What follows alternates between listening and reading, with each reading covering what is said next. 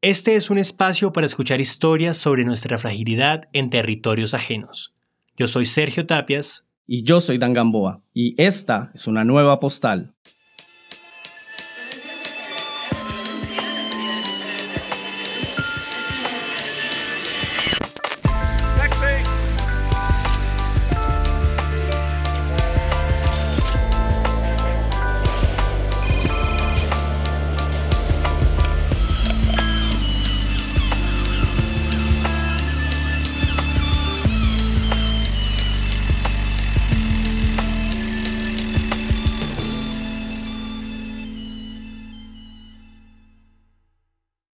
Hay días que sale todo mal y se arma alrededor tu propio día de furia. Hay días que no aguantas más y vas rogando a Dios que se alivien las penurias. Y sin embargo, mentimos en las fotos, presumiendo glorias que están fuera de foco. La vida no suele ser postal cuando en realidad vamos con los sueños rotos. Santiago es un músico colombiano que apostó lo poco que tenía en sus manos para poner en los oídos de sus fanáticos sus letras más sinceras y cotidianas. En un viaje a Valencia, España, donde ya no tenía nada más que perder, fue precisamente donde esta sinceridad lo dio a conocer al mundo. Esta es su historia. Hola, ¿qué tal? Yo soy Santiago Cruz, eh, compositor, cantante, ibaguereño, tolimense, colombiano, como suelo presentarme en mis conciertos.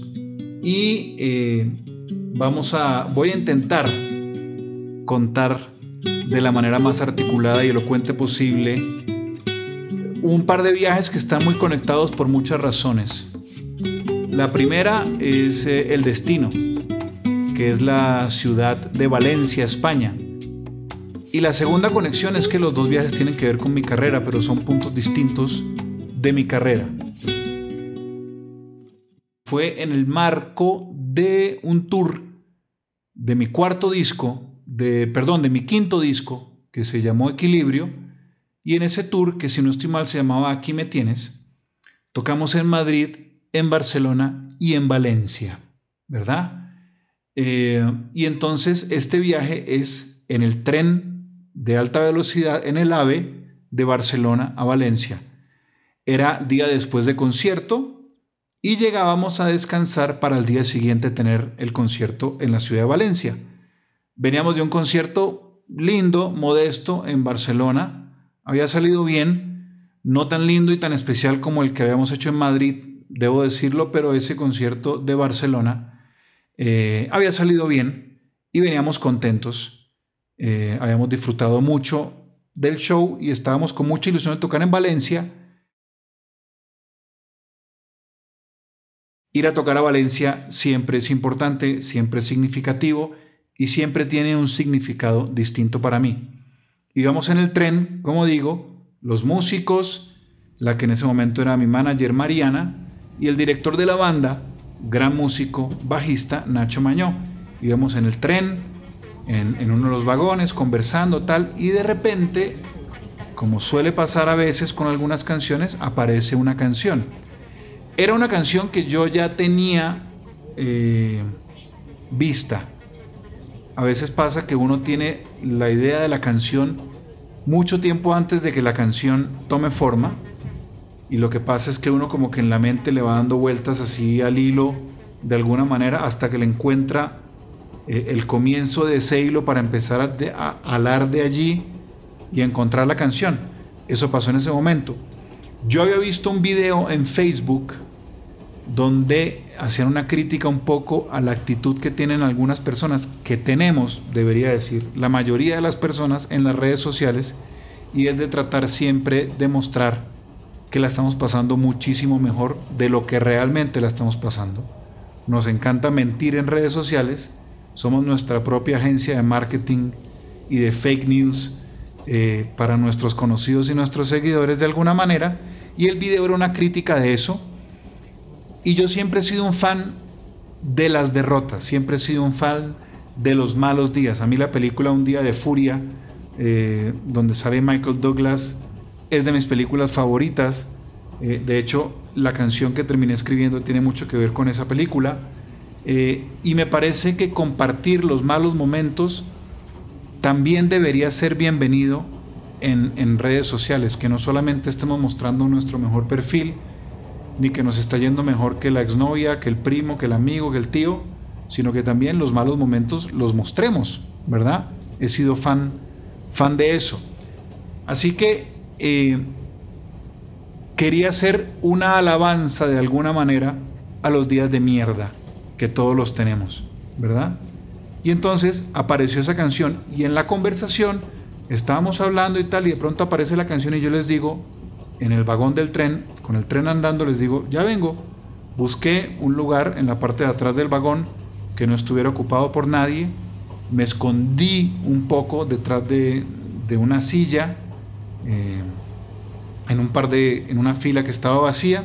Agarré mi teléfono, eh, abrí las notas de voz y empecé a cantar el coro de esta canción, así como un poco escondido. Eh, todos podemos tener un día de mierda. ¿Verdad? Ahí empezó a nacer la canción. Que yo siempre quise que fuera una celebración, que fuera una fiesta.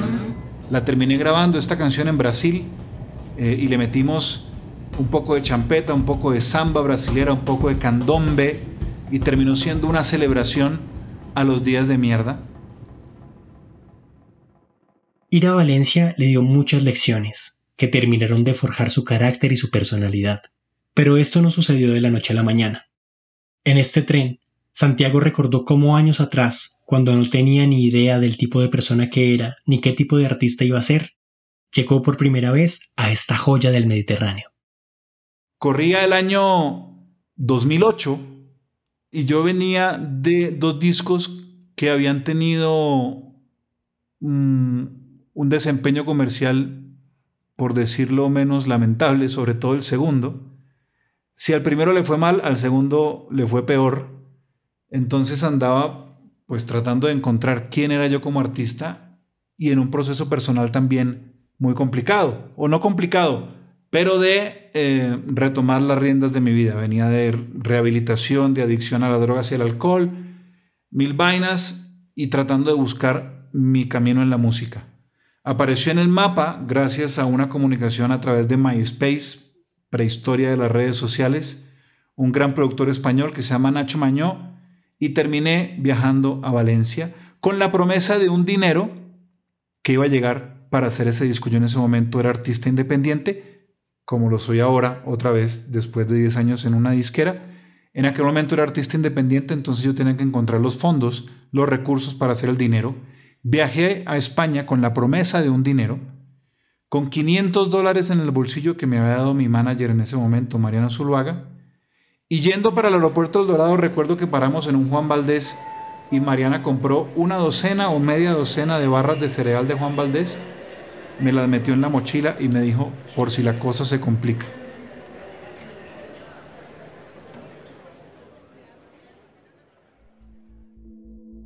Llegué a Valencia a quedarme en casa de amigos de conocidos, algunos, ni siquiera amigos, de conocidos. Creo que pasé por unos tres o cuatro sofás distintos en algún punto. Con la promesa de ese dinero empezamos a grabar el disco con la generosidad y la apuesta de Nacho Mañó también en ese momento. Pero empezaron a pasar las semanas y el dinero no llegaba, el dinero no llegaba. Esos 500 dólares se fueron rapidito, esas barras de cereal se fueron rapidito también en algunas idas y venidas de, Valencia a Madrid, tuve que dormir en, alguna estación de metro, en alguna estación de tren, pasar la noche allí, porque no, no había tenido cómo organizar quedada o estadía mía en aquel momento. Eh, así que tengo mi, mi recuerdo de pasar un par de noches en estaciones de tren y de metro. Una pausa y volvemos. No olvides suscribirte para recibir nuevos episodios de Postales. Eh, empezaron a pasar las semanas, empezaron a pasar los días y la plata no llegaba, tuvimos que parar la grabación del disco.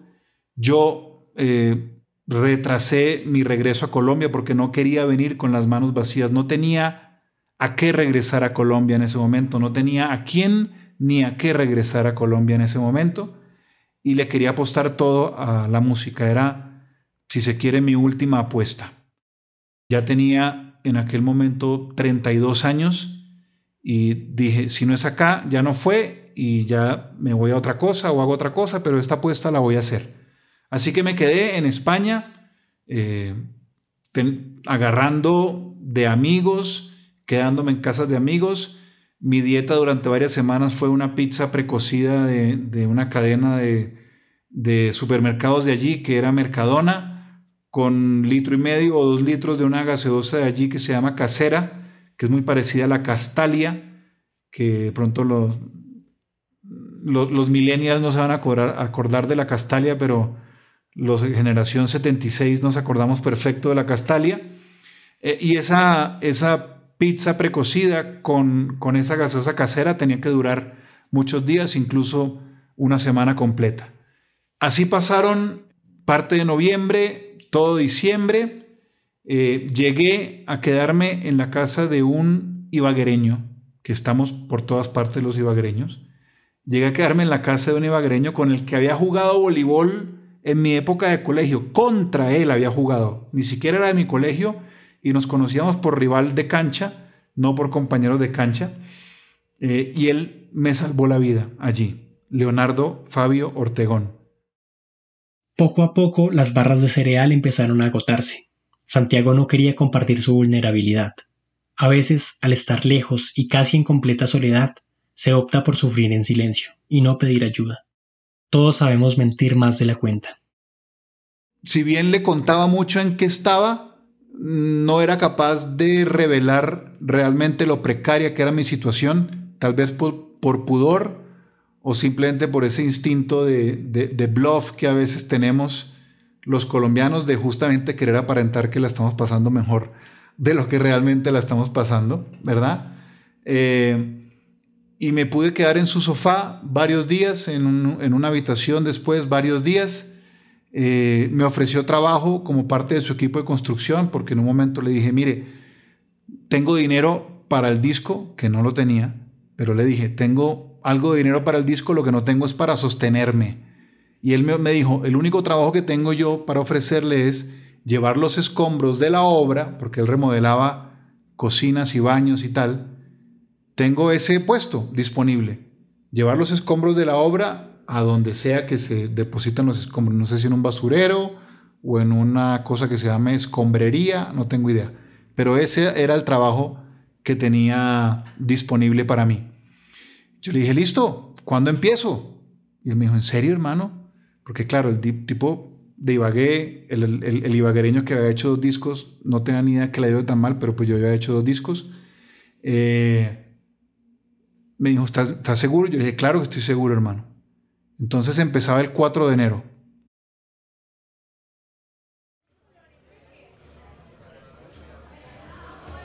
Y en un viaje que hicimos con Leonardo a Madrid a pasar el año nuevo, la noche de año nuevo, de pasando el 2008 al 2009, yo le conté un poco más del proyecto y él decidió eh, poner algo de dinero y así pude retomar las grabaciones, evitarme el trabajo de, llevar los escombros de la obra a, a donde fuera que tenía que llevarse, retomar la grabación y así poder regresar a Colombia ya con algo un poco más armado, ya tenía una canción bastante armada y bastante eh, mostrable, que era Baja la Guardia. La llevé a, Sony Music en ese momento y a partir de ahí, a partir del segundo 25 de la canción, después de que yo digo, si es preciso te recuerdo que no fue mi intención, ahí el presidente de Sony entonces, Andrés López, dijo, este es el primer sencillo y vamos para adelante. Y el resto es historia, es un disco que cambió mi vida. Pero ese viaje a esa ciudad, a Valencia, en ese momento de mi vida, a mis 32 años, habiendo perdido todo y apostando lo último que tenía, cambió mi vida. Para mí esa ciudad significa eh, haberme encontrado como persona, haberme descubierto como artista. Ese apoyo que recibí de Mariana, mi manager en su momento, y el apoyo y la apuesta que fue Nacho Mañó para mí, me permitió eh, descifrar, descubrir quién era yo como artista y sobre todo encontrarme como persona. Siempre que podemos, la memoria establece relaciones con aquellos lugares donde construimos felicidad, lugares en donde cumplimos nuestros logros y materializamos nuestras ambiciones. Valencia estará siempre incrustada en el corazón de Santiago, de la misma forma en la que él estuvo inmerso en sus calles ocres y en sus inmaculados balcones. No por nada, aquí fue donde volvió a grabar sus futuros trabajos discográficos. Otro viaje a Valencia sería el que cambiaría su vida amorosa. Y entonces antes de, ese viaje me encuentro yo a esta mujer en la vida. Apenas nos como que nos disfrutamos 15 días, 20 días y yo tengo que irme por dos meses recién empezando una relación que para mí tenía todo el sentido. Y le dije, osado, osado digo ahora porque ha podido ser, si sale mal, de estúpido, de imbécil le digo, pero como salió bien, de osado le digo que venga conmigo a España. Y ella lo mismo. Si hubiera salido mal de estúpida o de imbécil, me dice que sí, pero como salió bien, pues de osada me dice que sí, va para España conmigo y en esa convivencia, en ese viaje, en ese vivir en Valencia, con apenas un mes de haber empezado a andar juntos, resolvimos que queríamos pasar el resto de la vida juntos eh, y ya estamos hablando de ocho años y medio después y dos hijos después, acá seguimos en este cuento. Así que los viajes a Valencia claramente para mí tienen, tienen un significado muy especial.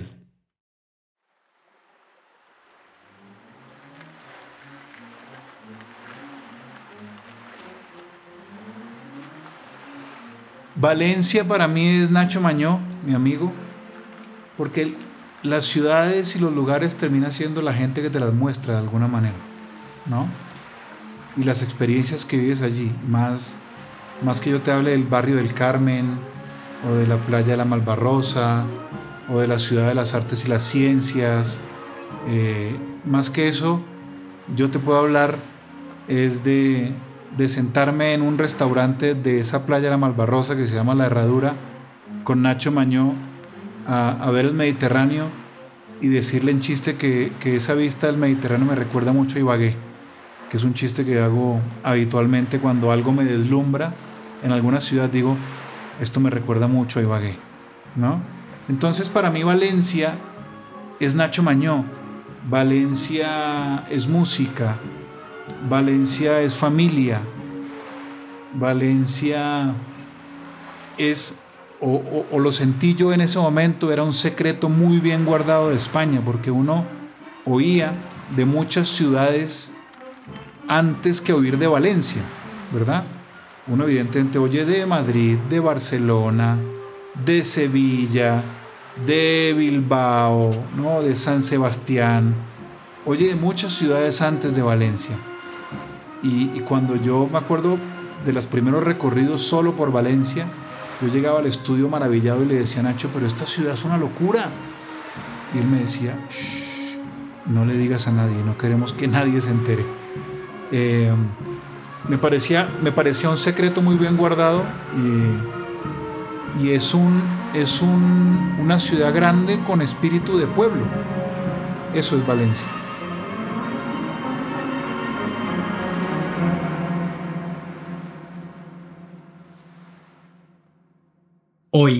Sus giras, Santiago Cruz canta los versos compuestos y grabados durante aquellos amargos días que parecen lejanos.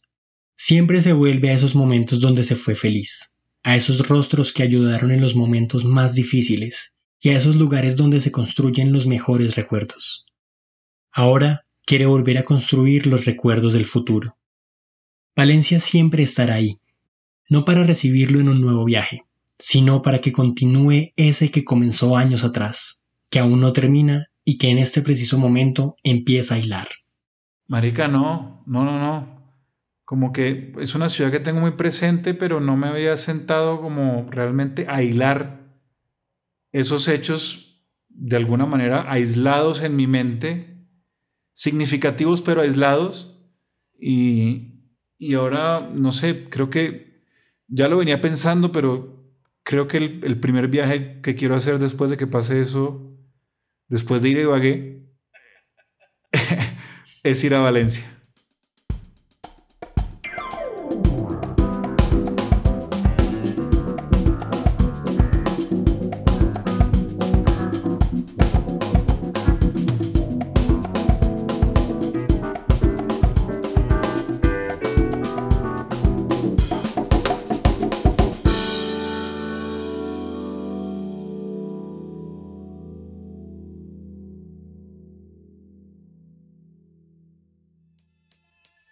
Gracias a todas las personas que nos escuchan. Pueden encontrarnos en las redes sociales como Postales Pod. Para escuchar el resto de los episodios, pueden visitar caracolpodcast.com o usar la app de Caracol Radio. También estamos en Spotify, Apple, YouTube o en tu plataforma de podcast preferida. Para más información, pueden entrar a postalespod.com. De parte de Ariel, Dan, Catherine y Sergio, un abrazo y hasta la próxima postal.